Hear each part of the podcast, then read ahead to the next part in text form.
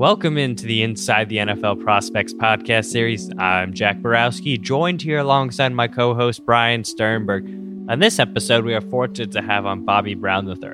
Bobby is a starting defensive lineman for the Texas A&M Aggies and is one of the top returning defensive linemen in the entire country. Bobby, thanks for joining us on the podcast. Thank you for having me. To start, Bobby, when we're thinking about this past season as a whole, what do you think you did well for this Aggies defense, and what have you been working on this offseason in order to improve your game? Uh, I think I did well in the aspect of, uh, first of all, helping my team and doing doing what they needed me to do. But I think I did well and helped stopping the run and things like that of that nature. But I'm focusing on my pass rush game this year. And Bobby, in terms of next season, um, statistically, do you have any goals? Um, no, nah, not statistically. I don't. But in terms of team success, what are your team goals or aspirations that you guys have for next season? Well, of course, Coach Elko always want to uh, be one of the best run defenses. So that'll be one thing we focus on is uh, being is stopping the run uh, we've been like one of the higher ranked teams in stopping the run over the past two years under Coach Elko. So I'm pretty sure that'll be a big emphasis again. And Bobby, four star coming out of high school. Can you talk a little bit about your high school career, what the whole recruiting process was like for you, and why you chose uh, Texas A&M?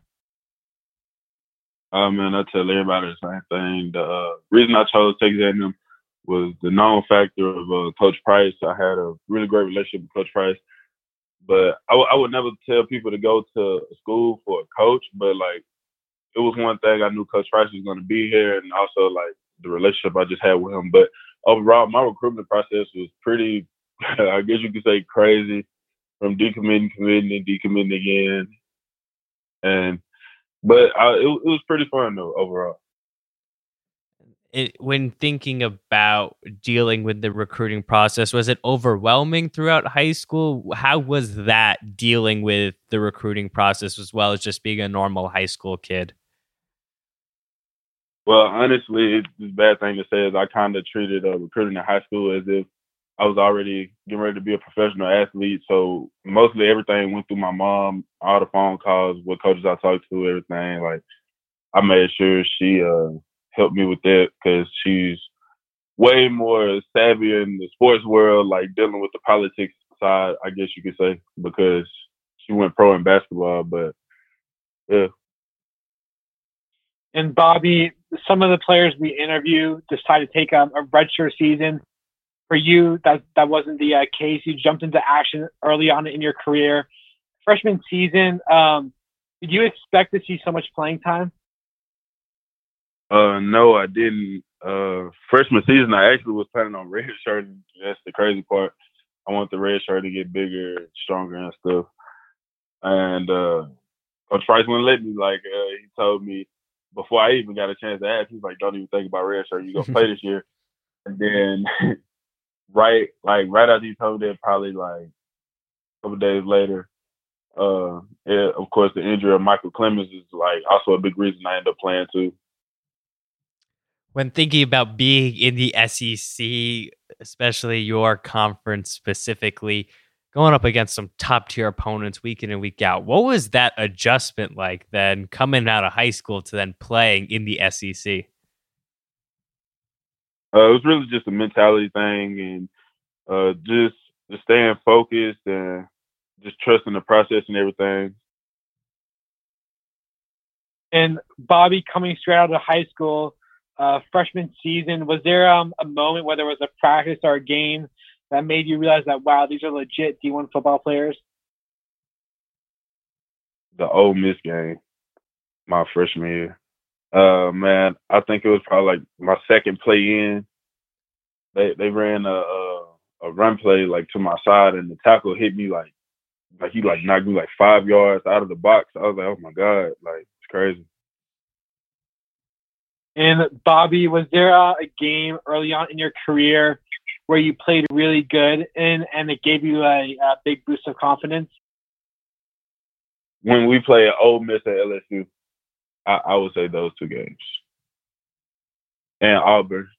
Well, really, I, I would really say, I, I'll take that back. I'm, I'm sorry. I, w- I would say Clemson. I, I feel like I played a pretty decent game at Clemson going up against top tier teams. Clemson, not even in your conference, but when you think about you guys as a whole this season, you played probably the toughest schedule in all of college football. How do you think going up against such fantastic teams, in addition to your own, has helped you develop as a collegiate football player?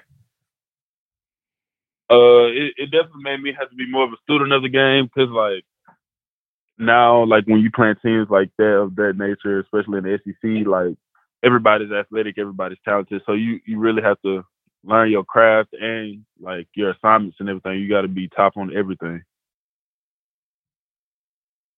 And uh, Bobby, next year you're going to be a junior.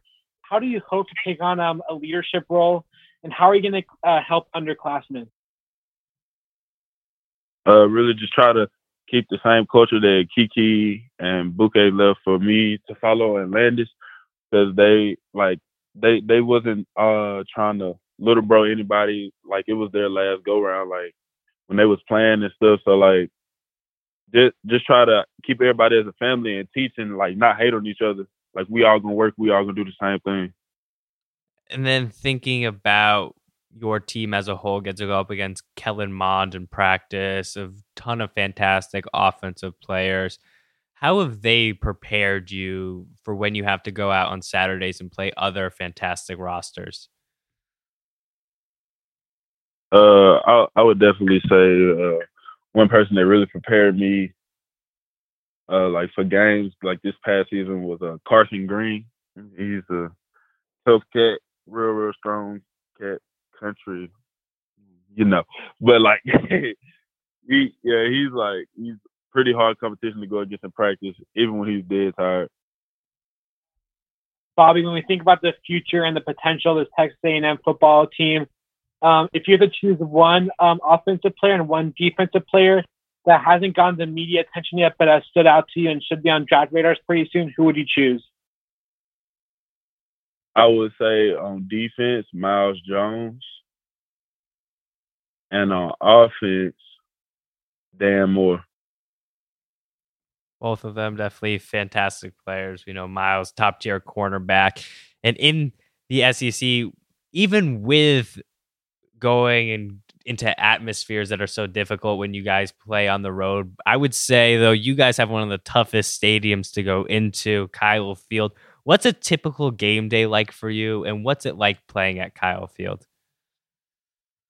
A typical game day, uh, you know, first, to start my day off, uh, my mom always sends me a message. She always calls me in the morning, whether it be before or after meetings. She always makes sure she get in touch with me before we go on the spirit walk. Then of course we go through the meetings, and we go through the spirit walk and like walking through the spirit walk. It's how it's how really like letting you know how crazy Kyle feels on because like it doesn't it be it be a lot of people. Don't get me wrong, but like compared to the people in the stadium, it doesn't be like that many people and it still be loud as you walk through the spirit walk. Like you can have your earbuds in and still hear everything almost.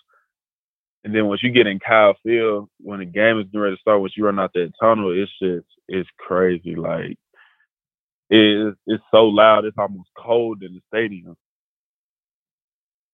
And Bobby, relationships such an important aspect of football. Not only having strong relationships on the field, but also off the field are there certain activities that you like to do with your teammates, like play NBA 2K or Madden? Uh, I'm not really the type person to be on a game like that, but when uh when we be chilling, we go hoop. Don't tell Jimbo that, but yeah, like we go play basketball and stuff. Talking about Jimbo, what's it like playing under him? Like, you describe your head coach for us? Oh man, it, it's it's fun. At least you always know somebody who got your back and he he's a smart. He's definitely gonna be one of the greats to go down in history. So like, it, it's it's a it's an honor to play under Jimbo, man. Bobby, obviously the angle for you is to play at, in the uh, NFL. But after your football career, do you have any career aspirations? Uh, yeah, man. I want to. Uh, I don't know, like write like write movies and shows and act and stuff, like on some Ice Cube stuff. In addition to the career aspirations, we know next goal NFL. What would you want GM, scouts, coaches to know about who they're getting and yourself in the locker room? Uh, I would say you don't get a humble kid that love to work and somebody who's gonna give you their all every time. And Bobby, if you could be trained by one player currently in the NFL are retired, who would it be and why? Mm, I would say JJ Watt. And it's, it's crazy, but almost like uh, all my passwords is a uh, JJ Watt 99. but JJ Watt been my favorite player like for the longest. I don't I don't even know like like any like I, I was in love like other players and stuff, don't get me wrong, but like JJ Watt is just like the like he's just a dog, like full of injuries and still out there producing, getting sacks and pressures. It's just I don't know. He's just a dog. You're definitely right about that. And for our last question, Bobby, for any rising high school football player, what is one piece of advice you could give to them? Oh man, the same thing Marshawn said, take care of your mind, take care of your chicken.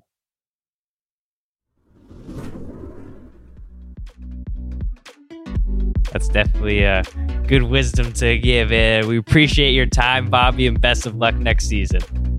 Thank you.